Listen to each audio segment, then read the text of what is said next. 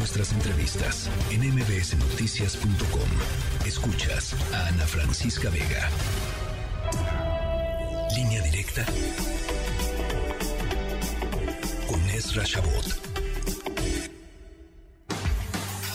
Bueno, te leía, Ezra, por ahí en un mensaje en redes sociales que decías eh, la, la derrota de Alejandra del Moral eh, replantea necesariamente los términos de la alianza para el 2024 y hace que el PAN tenga una verdadera disyuntiva entre continuar, digamos, con, con, la alianza y apostar porque va a jalar eh, o eh, definitivamente pues irse al, lado, completamente al lado de la, de la ciudadanía.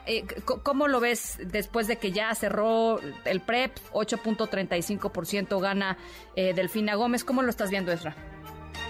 Hola, ¿qué tal? ¿Cómo estás? Muy buenas tardes. La verdad es que se trata fundamentalmente de una decisión de partido que tendrá que tomar.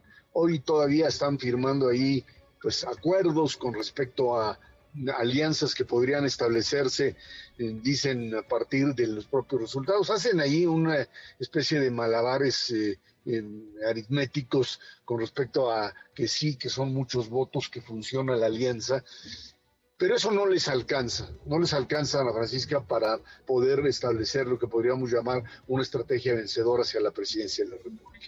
Eh, empezar a comparar eh, elecciones estatales con elecciones federales, eh, no asumir plenamente lo que sucedió el día de ayer en el sentido de la capacidad que tiene el aparato de Estado para funcionar.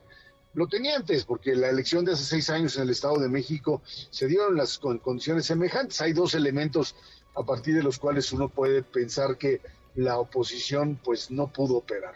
Básicamente uno, la incapacidad del PRI para movilizar a una mayor cantidad de gente en las zonas en donde lo requería, más allá de la debilidad panista, y por otro la ausencia de Juan Cepeda, o sea, la ausencia de Movimiento Ciudadano, que era quien le iba a quitar a Morena la parte oriental del Estado. Creo que eso es fundamental para poder entender que en este momento pues eh, poder generar una candidatura de que levante a la sociedad y que pueda enfrentar a un aparato de Estado que va a funcionar. Eh, quizá en otras ocasiones esto pues no estaba tan aceitado o habían aceptado ciertas condiciones a partir de las cuales podrían competir con eh, pues menos intervención del Estado, pero ahí está, ¿no?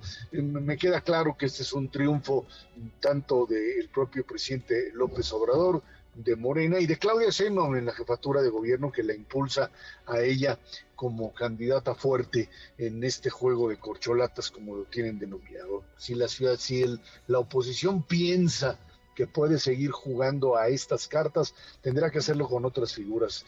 Eh, liderazgos fundamentalmente como el de Marco Cortés y como el de Alejandro Moreno Alito no, no te dan para, para una alianza ciudadana. Tendrías que estar pensando en un recambio total y absoluto y con un candidato que pues, estuviese más allá de la, de la disputa de los eh, partidos. La, la, pregunta es, ahora no sé, la pregunta es, ¿vale la pena continuar con el lastre del PRI? Y, Alejandro Moreno, Alito, se, se enojaba en la propia conferencia de prensa diciendo que había mucha gente diciendo esto.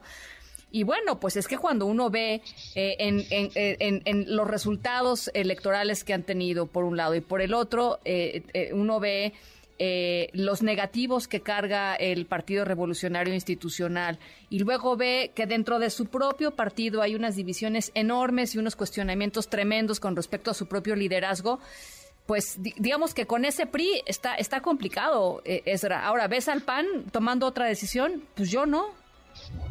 No, yo tampoco no lo veo en este momento, salvo que exista una presión adicional, o a menos que hayan llegado a la conclusión que pues van por el Congreso y no van por la presidencia. Que les quede claro que jugar a estas, a este, a estos mecanismos de división y de falta de entrar de lleno en el mundo de la ciudadanía no les va a permitir la presidencia de la República. Quieren finalmente pues evitar que el, el, eh, el negocio se les caiga y creo que puede sonar muy agresivo, pero creo que en esas están. Es decir, es que en una de esas un movimiento ciudadano enorme va a pues hacer pedazos de estructura partidaria, es un poco lo que sintieron en las manifestaciones en las calles con el tema del INE, eh, en donde pues finalmente quedaron atrás de la ciudadanía, no se dejan, y, no están dispuestos a ceder ningún tipo de espacio. El PRI en este momento se convierte fundamentalmente en un partido regional, o sea, con no sé cuál sería la intención de voto